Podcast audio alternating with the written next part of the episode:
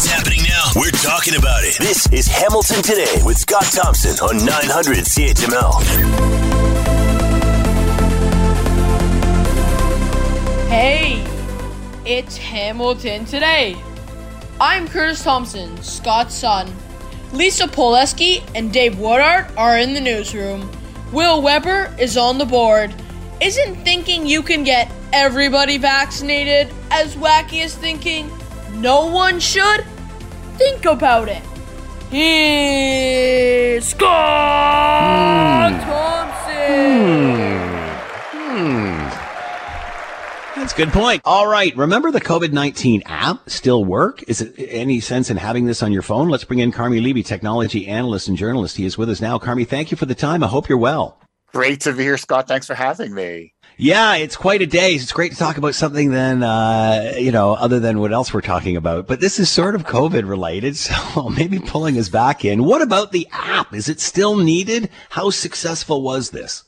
Uh, you know, I'd, I'd like to say that it, you know, it did the job that it was supposed to, but the reality is it didn't. Not enough of us downloaded it. Um, you know, it wasn't a sustained effort. I think the government assumed when they launched it that everybody would just jump on board. The Canadians would do the right thing and just say, "Hey, this is a simple thing that I can do to contribute to the cause to end the pandemic sooner than it would otherwise be the case." Um, and that every Canadian would just buy into it because most of us had smartphones. The reality is, less than 7 million of us downloaded it. And I'm sure a great majority of those have basically let it gather dust since then. I know I have. Uh, every once in a while, it kicks out an error message or a message saying, you know, we continue to track on your behalf. And then we run and look for it. But it, and, and, and then it goes back to three screens deep on our phones and we ignore it again for a few months. And so I don't think it's lived up to its potential. I don't think any of us are consciously using it as one of the tools in our pandemic toolkit.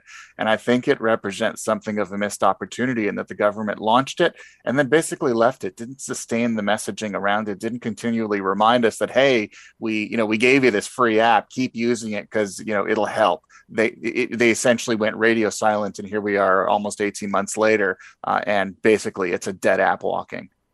Is is it dead app walking? is there any sense in having this on your phone now? I mean, I think there is. It's funny. I was hovering over the the, the app the other night because I'd gotten one of those messages, and I was like, mm, "Do I even want to keep it on the phone? Should I get rid of it?" I thought, "Nah, you know what? Let's keep it because a, you know, it's it doesn't cost me anything to have it or not, and you know, so it's there. It's providing a certain level of visibility in that if if I do cross paths with someone who has tested positive and was diligent enough to tell the app that they tested positive, then at the very least i may get a notifications you know if i if i do encounter them in the walmart you know store or something and they stand too close to me for too long. Uh, so i thought you know better to have it than not but i'm under no illusion or no expectation that that will actually happen. I know of no one uh, who has gotten one of those notifications. I know that the numbers uh, across canada for the last number of months have been incredibly minimal like in the dozens. Um, so like I'm holding on to it, and I recommend that whoever has already downloaded it continue to hold on to it. But again, let's not think that this is some kind of magic bullet. For most of us, it's just basically been out of sight, out of mind. I remember earlier on in this pandemic when one of the emergency doc or one of the uh, doctors that we often see on TV said that uh, you know I walk through the hills or I walk through the halls of the COVID ward all the time and mine's never gone off. so he's surrounded in it. So well, yeah, you have to. I think that reinforces a very important component of an app like this is that it isn't it isn't automatic. It depends on behaviors. And so we assume yeah. that at every step along the way canadians will do the right thing and that you know they will diligently pull the app up and diligently fill in their information and share.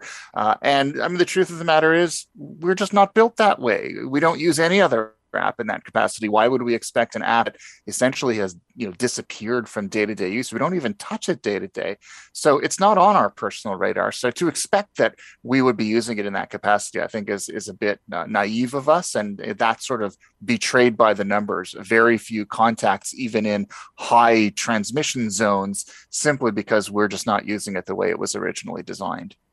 So, what is the future for this, Carmi? Will it eventually fall away by the way, fall by the wayside, or can you use this? Could they update it if there's, Lord help us, another uh, wave or something, and, and it be reactivated and have a purpose?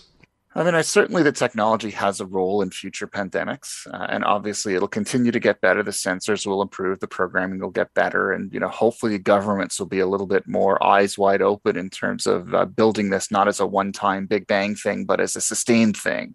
Um, that it becomes an ongoing conversation, not just a simple release and forget process.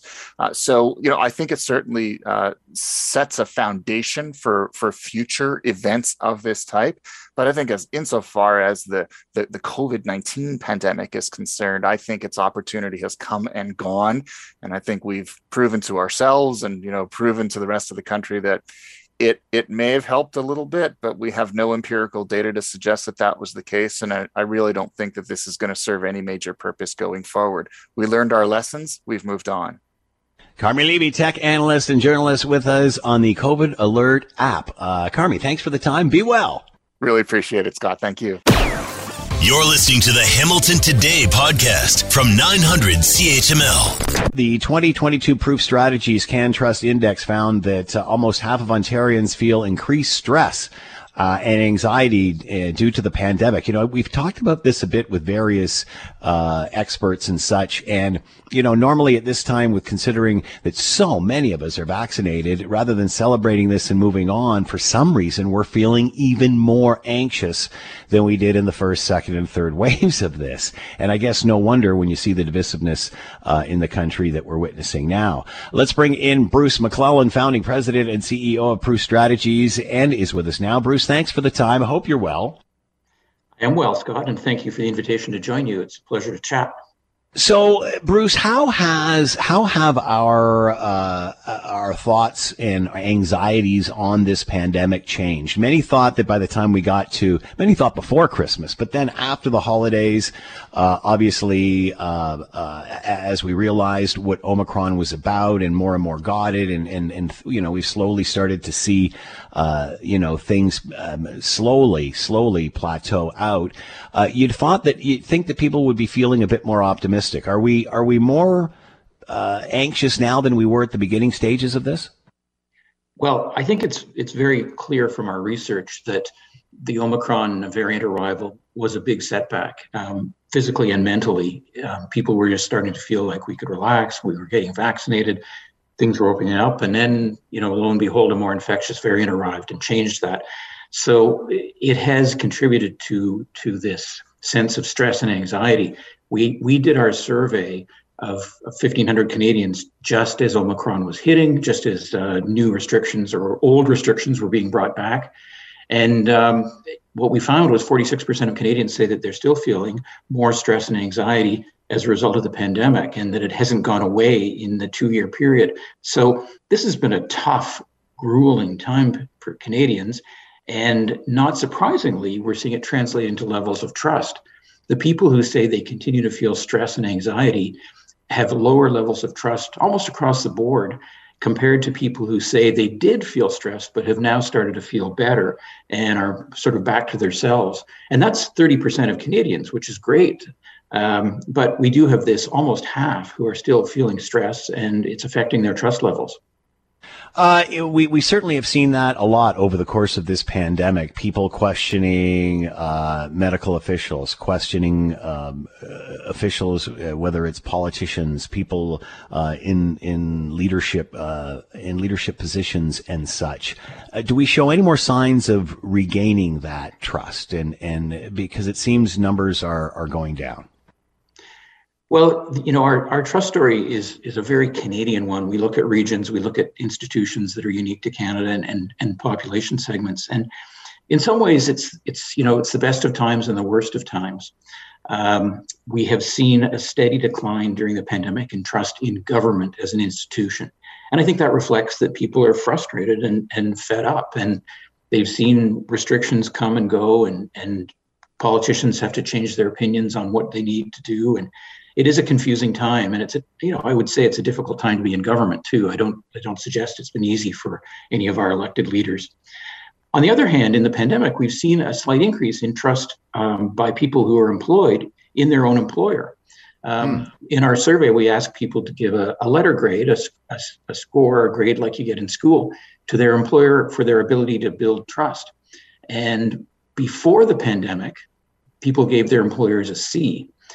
After the pandemic had been underway, that grade dropped to a D. And then, uh, in our most recent survey done just you know weeks ago, they have moved back up to a C grade. So it does suggest that employers have learned something about how to take care of their people during the pandemic. We know that empathy and benevolence um, are a huge part of how you build trust with an audience. You you treat people well, you show them care, and and you take care of their interests, and it will pay you back in terms of trust from those people. So it is a good sign that we've seen improved trust by employees in their employers. On the other hand, as I said, we've got declining trust in government, and that's a problem. And obviously, with employers, uh, retention has become a problem. So they've recognized this. Yeah, you're absolutely right. I mean, among other things that have happened in the pandemic, there's a talent shortage, and it's across almost the entire economy. Whether people, you know, it's hospitality or or manufacturing or professional services, almost every business I talk to is experiencing labor shortages. So yes, employers are being forced by the market to be better at being employers. But that's a good thing. And it shouldn't just be when there's a shortage of labor that they do that. It should be permanent. And there's a lot that can be done by employers to build trust if they actually take the time to study it and understand how it works and how it's built and how you maintain it. One thing I always advise our clients is that you know trust is a team sport. The CEO must walk the talk and demonstrate uh, an activity that builds trust, and and you know that includes clear communications. It includes living up to your words and, and delivering on your promises and delivering quality experiences to your employees and your customers. But it, it also requires the role of managers in an organization. So that's the team sport part of trust that everybody has a role to play in building trust inside an organization. Sometimes they need coaching, sometimes they need training and how to do it, but it can be done. Hmm. Um, it, it, trust can be built when you have a deliberate game plan to do it. And more and more organizations need to do that because you know we're seeing some pretty weak trust scores for for private businesses as well as uh, the ones I've mentioned in government. Bruce MacLellan with us, founding president and CEO of Proof Strategies, talking about our heads in a global pandemic and specifically in regard to employment and how that pendulum may be swinging back. Bruce, thanks for the time it's funny when uh, Canada ignores a problem for about a week and then it starts to be a big barn fire on their front door. Uh, then usually we look for someone to blame. And you know what it is? It's those damn Americans. That's what it is. Those damn Americans keep funneling fuel across that border. And that's just fanning the flames of what's going on in Ottawa. Uh, to get a U.S. perspective, let's bring in Brian J. Karem, political analyst for CNN, White House reporter, host of Just Ask the Question podcast, and author of the new book, Free the the Press, The Death of American Journalism, and How to Revive It. Brian, thanks for the time. I hope you're well. Ah, doing well. I haven't been caught in any, you know, like trucker convoys in a while, so I'm okay. Good for you. All the noise is happening up here for a change. Uh, are the Ottawa uh, and the border protests that are happening at Windsor Detroit border, are they making any hay down there, any noise? Well, no, we're, we're too busy uh, uh, screaming at each other over uh, the January 6th insurrection that um, hmm the Republicans believe was legitimate political discourse. So that's taken that is take what's happening in Canada has taken a backseat to this nonsense here, and and of course the real issue in Europe with Ukraine and a potential for, you know, very large potential for armed conflict. So, yeah, it, it's the United States is nothing if not uh, narcissistic. So we're more worried about um, January 6th and why it was such a peaceful, legitimate political discourse. But we're hearing uh, noise that you know there's starting to be convoys assembled on that side of the border, and uh, that you know you're doing your version of, of what we're doing, and that there's a, a, constant stream of money coming from the United States and the far right into Canada. Any news yes. on that? Yeah, that's well. Look, it, the far right in the United States is nothing if not a a just a goon squad ready to happen at any given day. They're mm. well funded um, and they're conspiracy minded and they're convinced that the aliens from the you know Andromeda galaxy dressed up as liz- you know lizards who are dressed up as humans are uh, drinking baby blood from the back of a a DC pizzeria in a from a basement that doesn't exist. So they've got nothing but time on their hands and apparently money and uh, have funneled it in a, in a number of places. And of course, there are those who have have tried to incite uh, some of the um, outpouring of, of emotion in Canada. That's not unusual for them. That's what they do. Uh, and ha- have you heard anything uh, in regard to uh, this? All started for us when uh, they they decided that uh, the borders would be closed to any truckers who were not vaccinated, and I think I love it. Know, they said that ninety they said that ninety percent of the Canadian truckers are vaccinated anyway. There was lots of hay made here about that, even though uh, the U.S. government had done the same thing. So if you go one way, you can't come the other. is there any chat in the U.S. about relaxing? that mandate that says uh, truckers need to be vaccinated. Are, no, of course all, not.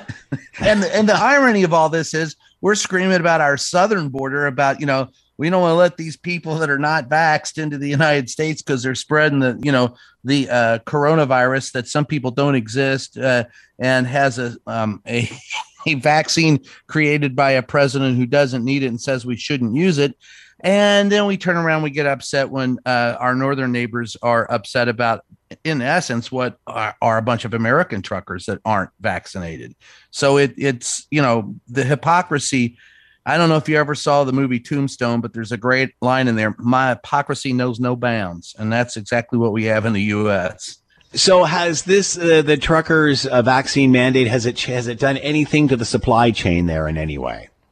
What supply chain? We we we screwed the pooch on that a long time ago. Um, you know, well, I, I, was recently in Long Beach, California, and just watched out. You could see a train of of you know uh, sea cargo uh, ships, yeah, just coming in to uh, Los Angeles into the port. And those have been backed up for a while. The problem in uh, the supply chain in the United States is is been exacerbated more than anything else by our own stupidity and that's not going to change overnight because there are a lot of people in the United States that really are stupid. That's just no way around it. It's interesting your perspective, Brian, after watching this spin around for the last two years, but I love it. Brian J. Karem with us, political analyst for CNN, White House reporter, host of Just Ask the Question podcast and new book, uh, Free the Press, The Death of American Journalism and How to Revive It. Brian, yes, as always, take everywhere. care. Be well, my friend. Take care. You too.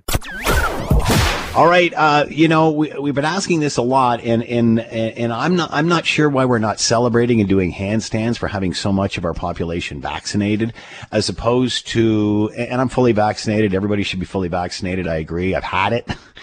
and come back to tell the story. Um, but but I really feel un-Canadian vilifying the last ten percent who don't agree with me. And instead of getting to the point where we are now, where everyone's moving on, Dr. Tam, Dr. Henry, Dr. Moore all says we should get we should move on with this. Uh, we're we're still we're still in the position that we are with the prime minister that we have to keep hammering away at this. So you've got to wonder what the goal is. Is the goal to get 100% of us vaccinated? I mean, I've said from the beginning that's impossible. Uh, there's always going to be five that can't and the other five that won't want to. So, what is the end goal here? And isn't trying to get everybody vaccinated as wacky as saying nobody should be vaccinated? Let's bring in Kieran O'Doherty, professor with the University of Guelph, expert in applied social psychology, bioethics, health psychology, and genetic risk, and is with us now. Kieran, thank you for the time. I hope you're well. Yes, thank you very much. Is it possible to get everybody vaccinated? I, I don't think so. Uh, you know, I think for the, the reasons that you mentioned, um, they'll. Well, let me put, let me change the answer. Yes, it is possible, but at what cost? You know, what? How are you going to achieve that? And what are the kind of consequences of whatever measures you take to try and get there? Uh, do you? Is it not odd? Don't don't you think it's as unrealistic to have to try to get everybody popu- uh, vaccinated as it is the other extreme saying that nobody should be putting this in their arms? I mean, it seems that each one is an extreme and there is not a solution there. Well, I mean, I mean, we can, you know, we have vaccination is a very successful strategy at, you know, risk management for diseases that, you know, Canada's been doing it for a very long time. Many other countries have been doing it. I, I don't think we've ever reached hundred percent, right? So no matter how no matter how good you th- you think it is, or how no matter how good it actually is, right? Um, hundred percent is a is a like I mean you need you need to have specific targets, right? So with many diseases, uh, the target is uh, calculated by epidemiologists for what you need for herd immunity. Uh, and I don't think that that metric quite applies for COVID vaccines. Um, but you know, usually you have specific targets. Like 100%, it doesn't seem like a meaningful target to have. Uh, does do we need to change our our our our uh, trajectory here? Do we need to change our tone here? Uh, we're starting to see provinces uh, slowly loosen up. Ontario announced as of January last month that they were starting to. The next phase is ten days uh, for the next phase of opening up. Um, the, but the prime minister keeps hammering away and, and not really changing the message. Is it time to change the tone of this? Um, so, you know, from a public health perspective, uh, which is you know different from a sort of like the, a political or a you know leadership perspective. From a public health perspective, I think we need to we need to look at what is the best possible health outcome we can achieve. I, I do think that that is that that is the goal. Uh, but of course, you have to you know you in applied social psychology, we look at you know how do interventions work, and then we evaluate them for their effectiveness, right? So if if something's not working, you need to you need to look at that and look at why it's not working, and, and change the approach to something else that can work. Is it time for a different approach? You know, possibly, um, but I, I think we need to also then look at where you know. I mean, I don't know how uh, the prime minister makes his decisions, but certainly I do believe that he takes uh, advice from scientists and, and, and, public health experts, right? So, where do we need a different approach? Is it necessarily with the prime minister? Is it with public health? I'm, I'm not sure. Uh, uh, when we started down this journey, we had very little vaccine. We were a few months behind everybody else. So by the time mass vaccination did start in in Canada, by say spring, May or so, June, uh, there was short supply and huge demand. So Canada has always seemed really anxious and and and really eager to jump on board this. We have some of the highest vaccination rates uh, in the country. Uh, how much did supply and demand play into this in the in the sense that well everybody wanted it and nobody could, could get it? So is that partially some of the reason for our high vaccination rates? And are, are you surprised we're having this discussion and what we're having in Canada now, considering we have such high vaccination rates? Yeah, no, I think you're very right, uh, Scott. We, we do have very high rates, and, and I, I do think that's you know an important achievement. Um, you know, I'll tell you, you know, we did a study um, in summer of um, uh, 2020, so before the vaccines were out, and we we did an interview study where we spoke to people about what do you think about this vaccine that's on the horizon? You know, would you get it? Would you not get it? And one of the really interesting things we found was that a lot of people said, "Yeah, probably yes, but I don't want to be first in line to get it." Yeah, quite a few people said that, and uh, you know, then when they became available, available, and especially in in uh, short supply, that's not what we found at all, right? Like there were people who just really jumped at it. Uh, mm-hmm. and you know, I can't say this for sure. We didn't, you know, we didn't test this or study this, but yes, I, I mean, we know that this is, you know, when something is in short supply, then you know, people are a lot more interested suddenly in getting it. So it, it's possible, yeah. Kieran O'Doherty, uh, O'Doherty with us, professor with University of Guelph, expert in applied social psychology, bioethics, and health psychology and genetic risk. Kieran, we'll talk again. Thanks so much for your time. Be well. Thank you very much. You're listening to the Hamilton Today podcast from 900 CHML. All right, uh, let's bring in Tim Powers, Chairman, Summa Strategies, Managing Director of Abacus Data. He's with us now. Tim, thank you for the time. I hope you're well. Scott, you forgot the bouncy castles, man. And you know what? When you were playing that clip of that gentleman, I was thinking of, and you and I are of the same age who would remember. Remember when George Bush uh, Sr. invaded Panama and they had the blaring music to get Manuel Noriega then to come out? yes. Well, we've tried that, I guess, except the protesters tried on us. So I don't know if that's an approach that could work. Oh, man. All right. Yeah. You know, peace through bouncy castles. There's got to be something there, Tim. Come on. Uh, all right. Yesterday we were all stunned when MP Joel Lightbound came out and said, uh, basically called the prime minister out for his divisiveness, saying this was all part of a strategy for the last election campaign to pin the conservatives into a corner, which of course worked. Uh, now, of course, uh, he he thinks it's time for him to change tone, and uh, you know it, it, seems that that the you know Dr. Tam, Dr. Kieran Moore, Dr. Bonnie Henry saying to all move on, and he keeps forging ahead, uh, trying to vilify the last ten percent. Uh, give a, your thoughts on what happened yesterday with this MP, and is that damaging? What does that do moving forward? Well, it's not helpful for the prime minister uh, in the midst of him calling for unity of purpose among all political parties and all Canadians to have one of his own MPs. Now, to be fair to both the prime minister and, and Lightbound, they both said the protest should end. But the Absolutely. bigger point, I think, from all of that was, you know what, uh, Prime Minister, you're part of of the of the problem here. That's clearly what he said yesterday, um, and I think that is true. I think all of the politicians have been guilty of playing the politics of all of this, but the prime minister's job is different. He needs to be uh, the a leader now, not just a political leader. So yeah, not helpful. I'm not sure it'll be uh, overly damaging in the long run, but as it relates to the immediate term and trying to resolve this issue and trying to take some steam out of the the the protesters, the occupiers who feel that they've got some wind in their sails, not good at all. It seems that as we're slowly coming out of this and things are starting to settle down across the country in the sense that we're starting to see uh, more and more provinces start to open up. Ontario announced its first phase of opening last month and another one in 10 days coming up. So, eh, you know, obviously things are starting to progress. We're learning to live with this.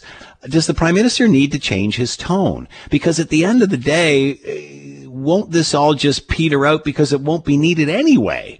Uh, I'm just surprised we're still fighting when we have such a high vaccine rate. Yes, except there's there's an important political and press presidential battle at the moment, and that being all right. You don't. You, the, the prime minister doesn't want to be seen, and I agree with this, uh, to be caving to these protesters because he doesn't, to the point of precedent, want to create a precedent whereby every group that's got an issue will now come and occupy Ottawa. Isn't it too late for that, though, Tim? Isn't it much, much too late for that? Um, I don't know, Scott. I don't know. I think how you end this is important. Yeah. I think others can make the argument that you've achieved victory, but and, and Trudeau is not about to make any immediate changes now. I, I think that this weekend is going to be telling. Uh, because if all these officers do arrive, you can't imagine the 1,800 that have been asked for. They're going to be sitting here twiddling their thumbs. So you have to think that they're moving to bring an end to all of this. So uh, it's a tough one. I don't know if there's a the, the, the answer for me certainly isn't isn't equivocating on that point at the moment, but having you and I and others point out and say, well, look, you occupiers, Saskatchewan, Alberta, they brought them down. As you said, Ontario's bringing them down. Rules are changing in the, in the rest of Canada. Quebec's changing its rules. Yeah. It's happening. Maybe declare yourselves the victor without uh, causing any more turmoil for the public you're currently making life very difficult for those residents of Ottawa, myself included. And in light of what you just said, you have to ask what the prime minister's end goal is, because we're we're we're we're, we're finding out what Dr. Tam and Dr. Kieran Moore and Dr. Bonnie Henry's end goals are. We're finding out what the premier's end goals are. Like, what is the prime minister's end goal here? To get every single person vaccinated? Because yeah, that's, that's a silly. not going to happen. Well, and we not only that. that. Tim, it's as silly and it, it, it's as bizarre as trying to think nobody should be vaccinated. It's just as wacky as the other extreme. What is the goal here? Well, and just building off your point, I, I, I don't know is the answer to the question. I, I not I I I, I think he feels he's in a predict he the prime minister is in a difficult political predicament at the moment, and that he must hold the line for now uh, because he also will turn and point to the evidence, which is strong in Canada, to say that our significantly high vaccination rate has helped us beat COVID. He shouldn't be taking any victory laps either at the moment, but I've not seen any evidence that any of our governments really know, Scott, what their end goal are because COVID keeps throwing us curveballs. Well, it seems everybody is trying to inch towards the end. He's he he seems to be keep fueling the fire. You, you know, and, and again, um, he he keeps saying, and he did this during the emergency meeting, and he did it, he did it yesterday as well. Follow the science. Follow the science. Well, Dr. Tam and all these other people are saying, hey, it's time to come with an exit strategy. A strategy, and instead of doing mm-hmm. that, he's fighting with truckers. Like we don't like the provinces are giving us an end game, but the prime minister's not leading the way. It seems as soon as the kitchen gets hot, he gets out. Well, I, again, I'm not going to defend the prime minister, but I want to correct something there. He's not fighting with truckers. He's fighting with the people yes, occupying yes, Ottawa, yes, and I think yeah, most yeah, truckers yeah. would tell 90% you that's not them. Yeah, yeah, yeah. Right. So that that that's a different thing. Uh, yeah, I, I, I don't know. I, I, I don't know why they're. I know why they're stuck at the moment, and I understand that, but I'm not sure they have gamed this out uh, to any degree of confidence for themselves. I don't know, Scott, if they're seeing modeling, then we're not hearing about it that talks about another variant because, as you say, Tam and Dr. Moore and everybody else are rightly saying we need to get out of this now. I don't know. I mean, Trudeau, the politics of this, to Lightbound's uh, comments are still on Trudeau's side, but the danger of him staying entrenched for too long beyond his entrenchment with the occupiers of Ottawa is that there is the audience is beginning to change. We are all frustrated. We do want some positive messaging. We do want to know that we can get out of this. Uh, so, uh, so that he needs to be thinking about that because you don't want to exacerbate or create exacerbate this conflict or, or create a bigger conflict. Tim Powers, Chairman, Summa Strategies, Managing Director, Abacus Data. Tim, as always, thank you for the time. Be well. Good luck. Take care, buddy. Bye. Now, of course, we have issues along the uh, border between Windsor and Detroit. Uh, the Ambassador Bridge, of course, and the Mayor of Windsor, Drew Dilkens, is with us now. Mayor, thank you for the time. I hope you're well considering the situation. Yeah, no, everything uh, everything is fine. It's a little frustrating, but uh, we're dealing with the situation that we have in front of us. So, what is the situation right now, Mayor? Uh, what is uh, traffic like across the bridge and border? So traffic going from Canada to the United States, truck traffic can cross the border. That that direction is open for trucks. It's the other direction from the United States into Canada that is fully blocked because of the uh, the illegal blockade at the Ambassador Bridge. And so police are are trying to work with the folks on the ground, the protesters, uh, to develop a pathway where we can at least get a lane open in each direction that you know allows the protest to happen, but uh, also allows the international commerce to continue.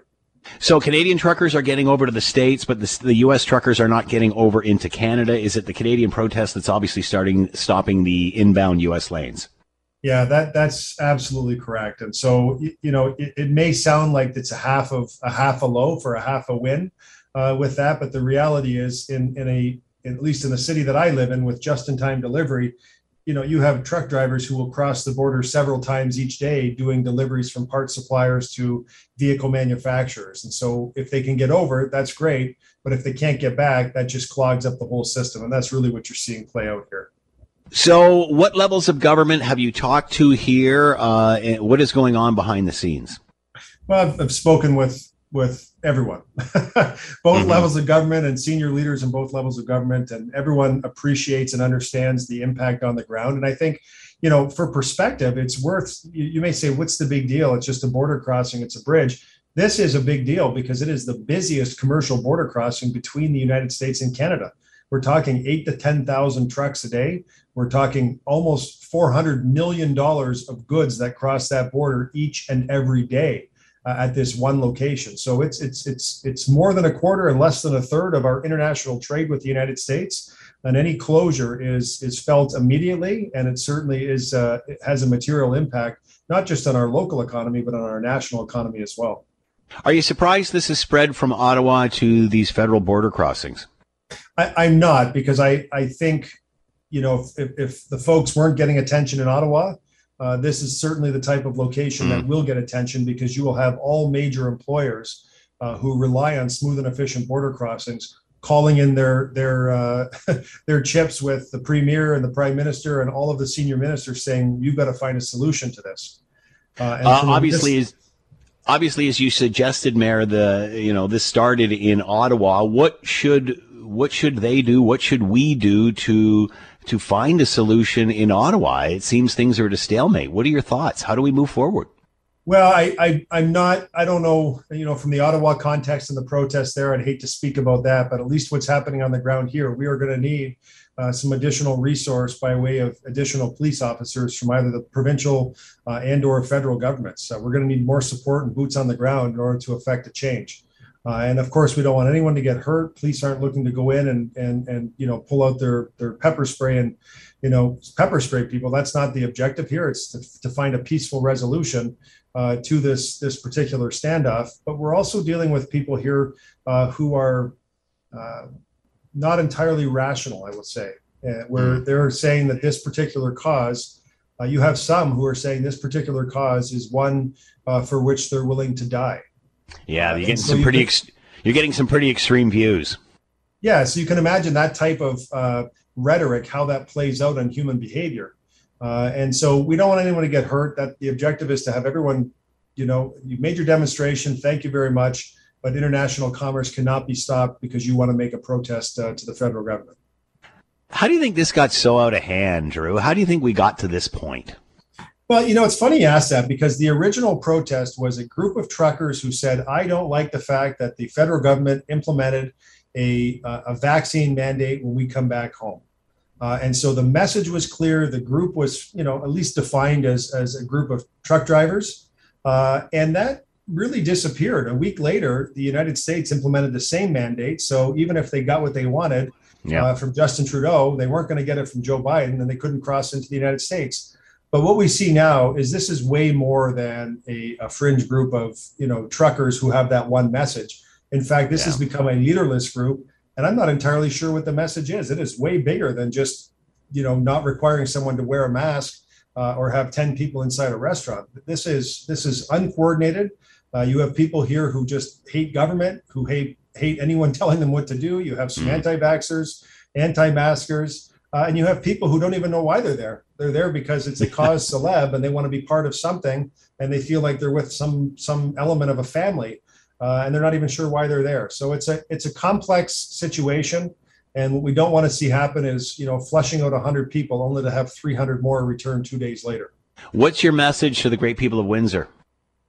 Well, listen, they're frustrated, and I'm frustrated with them. They just want us to go in and move these people out, uh, and they're frustrated, you know, with the, with what they perceive as a lack of inaction. I can tell you, there's lots of action going on behind the scenes. There's lots of tickets uh, that that have been issued. Uh, but recognize that there are still other, it's not GoFundMe, there are other fund me sites that have been set up to help fund uh, these types of operations. And there's money flowing from all over the world to help fund these types of protests. And so that makes it even more difficult when people are being, you know, they're almost professional protesters being paid uh, to sit in the street and protest yeah. this particular, uh, whatever it is they're protesting. So it's complex, but Windsorites stick with us, Canadians stick with us. We're working through the issues. All of the leaders are talking, uh, and there will have to be a resolution to this sooner rather than later because this this gateway is so vital for our national economy. Drew Dilkens with us, Mayor of Windsor, talking about the disruptions along the Ambassador Bridge and the border between Windsor and Detroit. Mayor, as always, thanks so much for the time. Good luck with all this moving forward. Thanks very much.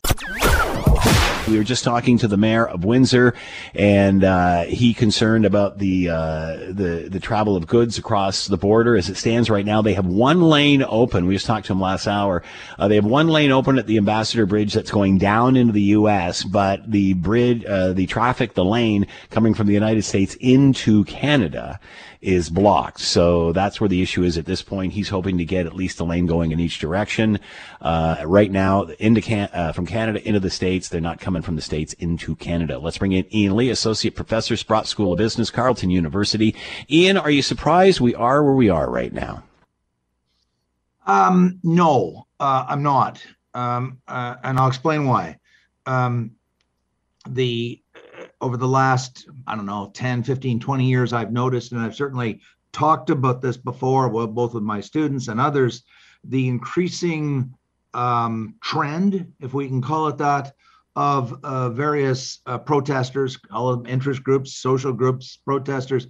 I won't get hung up on the vocabulary to target um, uh, infrastructure, and I'm using infrastructure in the old-fashioned word, not the modern rebranded version of you know daycare centers or something. I mean it in the original economic sense: airports, roads, bridges, railroads. Because in a country like Canada, um, we're so large and we're so small, spread over such large distances. Infrastructure is even more critical to Canada than other countries on average uh, because we're so dependent on it. This was not my insight. This was the great, famous, late Professor Harold Innis at the University of Toronto back in the I don't know 50s and 60s. He wrote many famous books about the critical. He said you can't understand Canada without understanding the origins and development of transportation and communications. And uh, so, uh, protesters and interest groups realized that public opinion and governments and decision makers are really, really sensitive to this because these forms of infrastructure are so critical, critically important to not only decision makers, but to every one of us because we're so dependent on it. How concerned are you that what's happening at the, the border with Detroit and Windsor will turn into something as permanent as what it is in Ottawa? Um, I, am not, and I'm glad you asked me that the question in that way. I want to sharply distinguish between the protests in Ottawa and, and on the bridge. And people say, "What are you talking about?" There's no difference. There's a huge difference. I live about seven minutes from Wellington Street, Parliament Hill, where all those trucks are you see on television. That's how close I am to the downtown, and I've lived in Ottawa all my life. Um, nobody could seriously argue that Wellington Street, which is only about a kilometer two long, is in a critically important street for the supply chain of goods and services in Canada. It just isn't. Yeah. Whereas the bridge is. It is uh, 320 billion dollar a million dollars a day goes across that bridge, about 20% of the totality of all the goods and services. Um, and the second point, Scott, I really want to get this out if I have time very quickly. Uh, I did a paper, a really nice paper, uh, because it was evidence based in 2015 after Harper, Prime Minister Harper, had legislated back striking railroad workers uh, to work. And uh, there were all kinds of people saying, you know, Harper hates unions, and he's why he other governments didn't do it. Why is he doing it? Well, I knew from my own memory that other governments had legislated back to work. So I went to the Parliamentary Library Research Branch. They're amazing people. I said, look, I want to look at all the law, the legislation that legislated striking workers back to work in Canada. They looked it up from 1950 to 2015. 35 times the Parliament of Canada legislated striking workers back to work in but here's the kicker it was not only conservative governments, liberal governments, majority governments, minority governments, but here was the thing that just leapt off the page, Scott. Every last time that they were legislated back to work, save and except only once, all the other times, 34 to 35 times, they were all workers in guess what? Infrastructure, hmm. railroads on strike, ports on strike, the Pearson Airport on strike, the Port of Montreal on strike, the Port of Vancouver on strike. And so, what I concluded from that was that in this country, there is a consensus that if anybody, for any reason, strike legal, strike illegal, protest, if you shut down a critical piece of infrastructure called a port, called a railroad, called a, a Pearson Airport, that the government will step in very, very quickly because all of us are so dependent upon it. So, therefore, I predict and I have no inside information. It is based on this track record of 65, 70 years in our country that the government will step in very quickly to make sure that the Ambassador Bridge is open again, because that's what the record of national government decision making for 75 years in our country says, whether it's a liberal or a conservative government, majority government or a minority government. Fascinating. So that's the bridge. We don't predict something along there. What about day 13 in Ottawa? How does the prime minister get out of this? Where's the solution? That's a very difficult situ- different situation. It's very difficult, and I'll, I'll explain why. Um, we got about a minute here. Ottawa. Oh, i have lived in Ottawa my life. Wellington Street, they protest there just about every day of the week. I mean, I was working on the Bank of Montreal, 144 Wellington Street, directly opposite the west block of Parliament Hill in the 70s and 80s. My goodness me, especially in the summer, there was practically a protest a day. I mean, the, the role of Wellington Street, aside from the street in front of the Parliament buildings, I mean, that's where you go if you're going to hear a protester.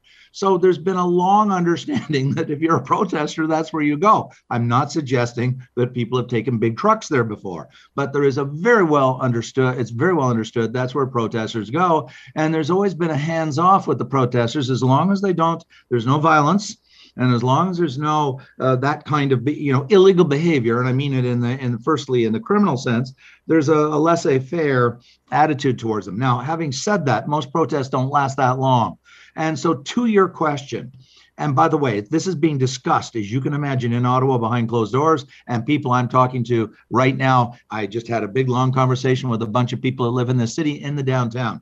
I think there's two uh, two options, and one's very good and one's very bad. There's rumors flying around the city right now. They're going to move Thursday night in the middle of the night and move in with force. I hmm. desperately, desperately, desperately hope that that does not happen. Um, you know, Winston Churchill said it's always far better to jaw jaw than to war war. When you war war, dead bodies arrive. And our country does not believe in governments killing citizens protesting.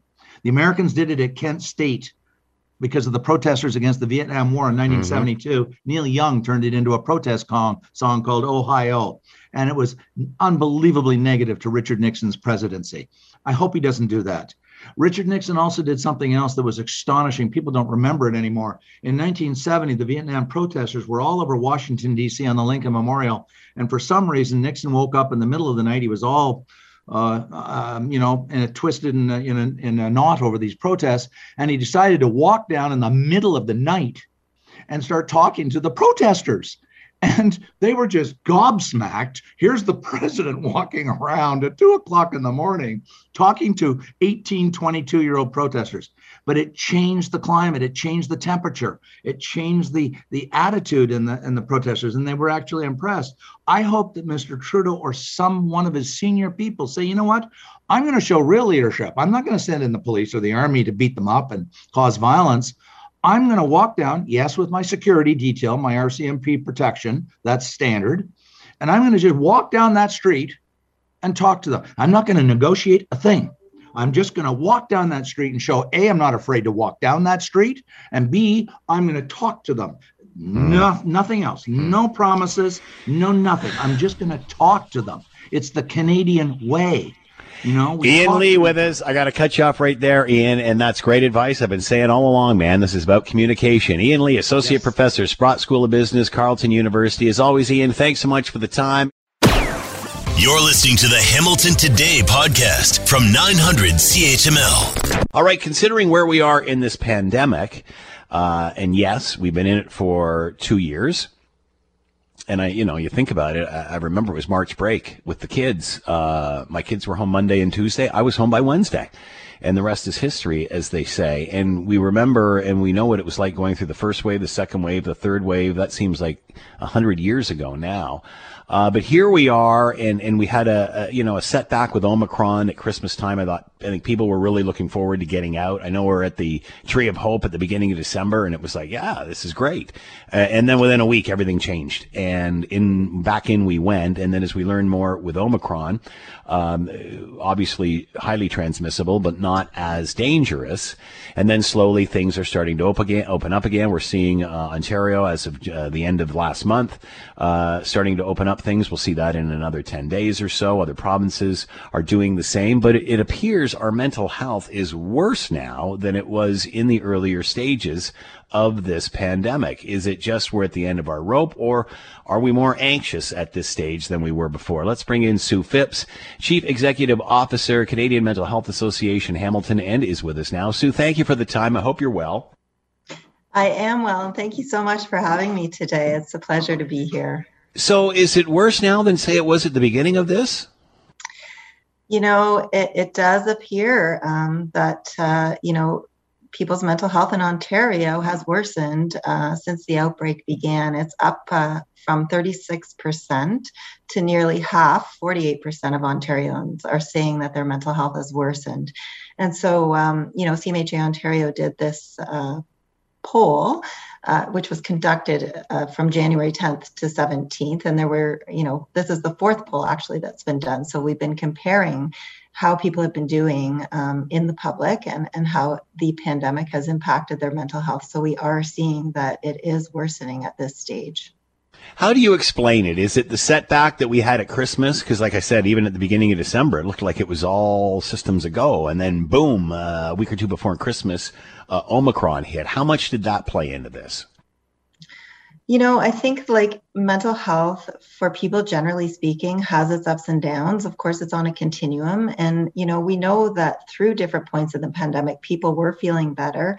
And I think it does have to do with these uncertainties and and the fact that, you know, people like to set goals and and move forward in their lives and have things to look forward to. And, you know, suddenly when uh, you know you don't have certainty about your future and you know some of those goals are unattainable and the things that you've been looking forward to are suddenly not possible. I think that has a huge impact on your mental health. And certainly we know you know some of our more vulnerable who are who are isolated and living alone, our seniors population, for example, that social isolation has a huge impact. And when restrictions are imposed, yet again, you know, they fall back into, you know, feeling very lonely and isolated and disconnected. And that has a huge, huge impact as well. We know, you know, with our, our parents of children who have, you know, had to have schools shut down during Omicron, this also has had, you know, in their opinion, a huge impact on their children's mental health as well. Um, you know, where children are just feeling more uncertain about the future and and their kids are not going to school and not doing those extracurricular activities. And that's really taken a toll on kids. So I think we're seeing lots of different things happening. The other thing too we're seeing is that um, you know a quarter of uh, Ontarians are you know are now seeking mental health supports. Mm. Um, however, I think, you know, perhaps their needs are more complex than what they realize. And so they may not be getting the level of support that they need. And we know that our resources are very stretched. They were pre pandemic, particularly community organizations like, like ours, Canadian Mental Health Association you know, we just do not have the resources to meet the demand. And so access to mental health care supports is a challenge. It will continue to be a challenge. So there's many factors playing into this. Are, are you surprised? Well. Are you surprised, Sue, with some at this stage? And again, we just talked about the setback at, during the holidays, obviously with Omicron. Um, but now it seems we're rising above that. We have so many uh, Canadians, Ontarians vaccinated. We're have some of the best vaccination numbers in the world. Are you surprised with that that we're still feeling like this? I think, you know, it's been it's been a long long haul of ups mm-hmm. and downs and I think people are exhausted, right? The fatigue is is extreme and and just, you know, what people have had in their lives previously to keep them well, they're not able to access right now and I, you know, I know that the numbers are are coming down, which is really good news, but we're not out of the woods yet. There's still incredible strain on the healthcare system, and uh, and I think you know all of those things have come together, um, you know, and and we hear it in the news too. Just how polarized people are with some of these things that uh, you know have been put in place in order to keep us safe. And you know some people agree and some people don't and that creates conflict and strain in our personal lives as well as within the workplaces. And so i think there's many many contributing factors that are sustaining this level of, of stress and anxiety and depression that we're seeing that was my next question, Sue. How concerned are you about the divisiveness? We're very angry now. Uh, people are angry. I mean, this is creating situations in households, workplaces, whatever. People are, it's divided. People are upset. People are upset. And I think, you know, when we are, as humans, when we're under sort of chronic conditions of stress, our minds, you know, begin to just naturally uh, think in extreme ways and, and hmm. polarize, mm. right? And and so, you know, this this anger is i think really a result of this chronic stress reaction. And so i think we have to be particularly empathetic and kind to people's viewpoints because people are under a great deal of sustained stress and, and it's been over such a prolonged period of time. And, and that really does impact the way we think and the way we problem solve and our ability to see the points of view of others. And and so you know i think you know some of the work that I've done in, in my lifetime as a mental health professional has been around trauma and uh, you know supporting individuals who've experienced trauma in their lives and and we see anger as being a big part of that picture oftentimes and I think that's what we're seeing now. I think it's it can be you know kind of you know comparable to that. Hmm. Sue Phipps with us, CEO, Chief Executive Officer of Canadian Mental Health Association Hamilton. Sue, thanks for the insight. Much appreciated. Be well. Thank you so much for your time today. I appreciate being on the show. The Health Minister, Christine Elliott, news conference today and uh, telling us that Ontario will continue along with its reopening schedule, which of course already started last month. Uh, restaurants and gyms opening up to 50% capacity uh, at the end of uh, beginning of February, end of January, and I believe we're 10 days away from the next stage, and then hopefully by Mar- March 14th, uh, the rest of it. Uh, so uh, the health minister has announced that 2,300 pharmacies and grocery stores will have free rapid tests for you. Uh, and hopefully with 5.5 million uh, each week being distributed, uh, hopefully they don't end up on, um, you know, on the internet for sale. So uh, this is as part uh, of the reopening as we move forward. And to talk more about it, Thomas Tenkate, professor, School of Occupational and Public Health with Ryerson University, and with us now. Thomas, thank you for the time. I hope you're well. yes, thanks, Scott. Great to be with you. So, what do you think about uh, your thoughts, uh, these tests, why they're coming now? Yeah, I, I think you know what I'm sort of seeing is that the you know the government is is trying to sort of build in extra layers to to ensure that the uh, the reopening schedule you know keeps on track. Uh, and so, you know, one way to do that is to try and uh, you know have you know make the te- these tests more available so people do use them, uh, you know, have access to them and can use them, and you know, in, the, in that way, uh, if so, if people are a little bit worried that they might might have it, then then they can take you know take the test and and really confirm it versus uh, you know not not have it available and then potentially you know spread it to uh, you know loved ones or, or people who are uh, more at risk. Uh, you bring up a good point here, Tom. And, you know, uh, most of us are vaccinated, fully vaccinated. Some of us have even had it. So who would test? Who, uh, if there's these tests and we're getting them, when should you take the test? Yeah. So, so I think that, you know, there, one of the things that even though, you know, people are vaccinated and even if you have had COVID, it still doesn't mean, it still means that you can be infected and you could pass it on to someone. And so so you know whether or not you're symptomatic or not. And so uh, you know what we're what this is sort of saying is that you know particularly when you're going into situations where you might be having contact uh, with people who are who are, are at higher risk, people who more may be more vulnerable, you know, people who have uh, you know elderly or or have uh, you know uh, compromised immune systems or you know or under various underlying health conditions, you know, you know, in situations where you might want to be, you know, in contact with them and and and maybe and particularly, you know, in an indoor environment, then uh, you know, it, it would be good to, you know, take a rapid test before you go and see them just so that you can you know have more confidence that you're you know you're you're not potentially uh, passing on an infection to them so so i think it's just a you know it's an added uh, measure that that I think is a you know an additional safety precaution to try and manage uh, individual people's risks risk as well as the risk that people might pose to other people.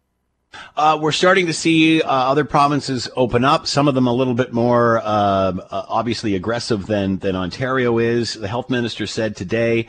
Uh, again, we'd already started opening up at the end of, of January. Uh, that lasts 21 days each stage. So the next one, uh, February 21st. Your thoughts on some of the other provinces opening up a little earlier? Should we be going faster, slower? What are your thoughts? Yeah, but it, definitely it has to be a you know sort of a, a province by province and geographic location specific uh, approach. I think, you know, say in Ontario, if you think back to what's happened in the past, I think, you know, that I think the government sort of feels a little bit uh, cautious now of of you know maybe you know previously they've opened up a bit quickly and yeah. so they they don't want to do that again and so so you know I think you know the, at this stage the timeline that they've got is is is seems fair to me based on where we're where we're going with uh, with the you know hospital numbers. You know the numbers in hospital uh, related to COVID are are still you know reasonably high, but you know they're on a on a slow decrease. So so that's good. So there's you know a lot of lot of the trajectory is good, but we don't want to sort of open up too quickly and uh, you know sort of have the floodgates open again. So so I think you know sort of taking a cautious approach uh, and and adding this additional layer that that gives people more confidence in in their ability to go and connect with others. I think is a good is a good idea. Thomas Tenkate with us, professor, School of Occupational and Public Health with Ryerson, talking about uh, 2,300 uh, pharmacies and grocery stores going to get free rapid tests, about 5.5 million each week as we slowly uh, continue with our reopening. Thomas, as always, thanks for the time. Be well. Uh, thanks very much, Scott. Have a great evening. Let's bring in Peter Graefe, professor of political science, McMaster University. He is with us now. Peter, as always, thank you for the time. I hope you're well. Um, thanks.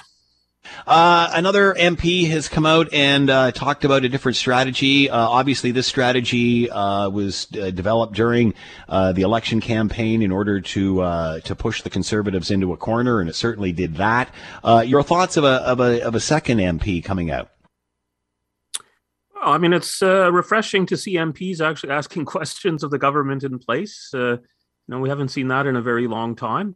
Uh, I know. I think it also then points to you know the, what we haven't seen from uh, Trudeau is uh, you know really uh, good justifications for you know some of the decisions as we go forward. So uh, you know again the uh, the MPs seem to be pushing in the direction that suddenly we should you know just be opening up.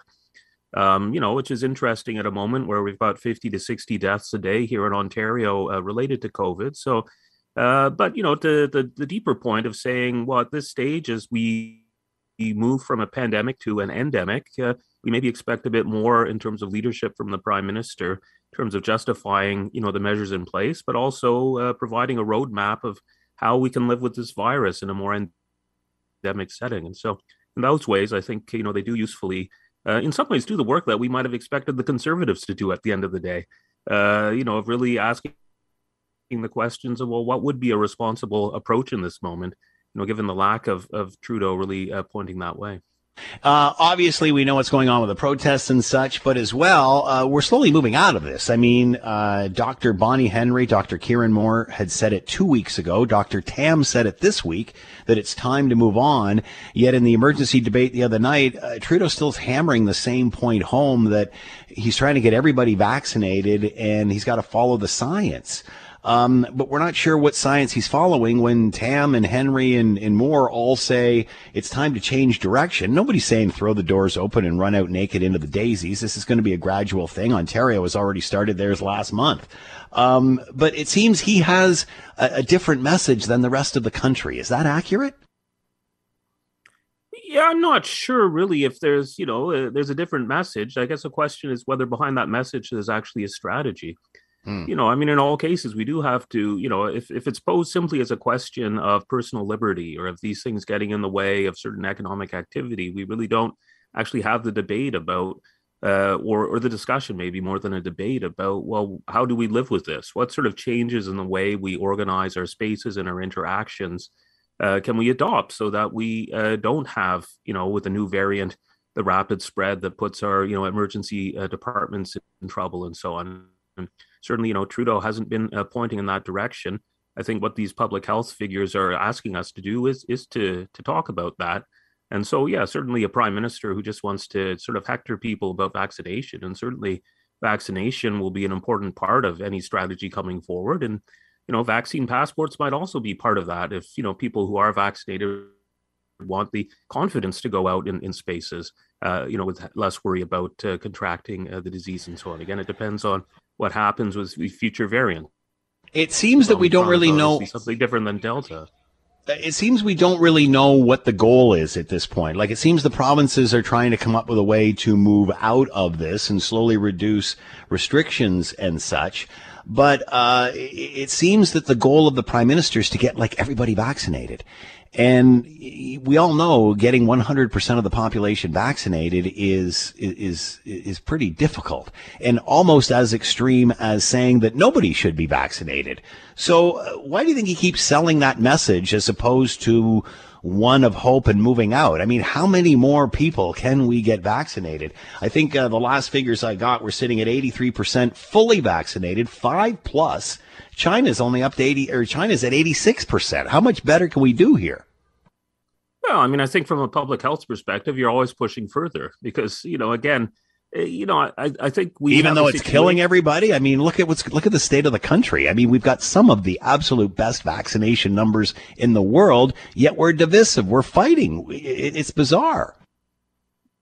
Yeah, but we also, you know, had a, massive hiccup a month ago because you know, fifty percent of the people in the ICU were were unvaccinated, and so, uh, you know, in a situation like that, if the plan is to say you know, this virus is out there, and we know that the more interactions we have, right, the more vulnerable we are. So, you know, what are our strategies in terms of how we plan spaces, how we do ventilation, uh, you know, how we use vaccines, uh, you know, and certainly more vaccination uh, is going to have to be part of of that plan. But I mean, I think what you're pointing to is probably correct as well. That Trudeau just hammers on about this, but it's not about what do we have to do differently and how do we make it happen. And so, you know, one interesting thing about the the letter was to say, well, when are we having this conversation about uh, uh, federal health transfers to provinces, which yeah. Trudeau says once we're out of the pandemic. But actually, part of the you know strategy of exit is how do we rebuild our health systems, and that's going to take presumably some investment, which you know the provinces are looking for the federal government to do.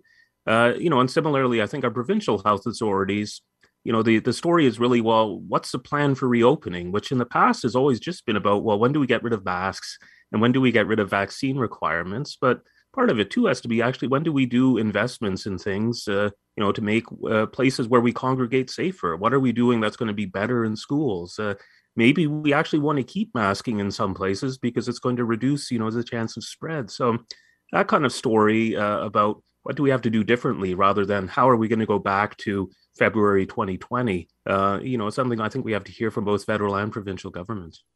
Uh, and you bring up a valid point about the healthcare system and the funding formula, because even if we get 100% of the Canadians of Canadians vaccinated, it's still not going to help our healthcare system uh, in its neglect over the years. Peter Graefe with us, professor of political science, McMaster University. As always, Peter, thank you for the time. Be well. And you too. Thanks for listening to the Hamilton Today podcast. You can listen to the show live weekday afternoons from 3 to 6 on 900 CHML and online at 900CHML.com.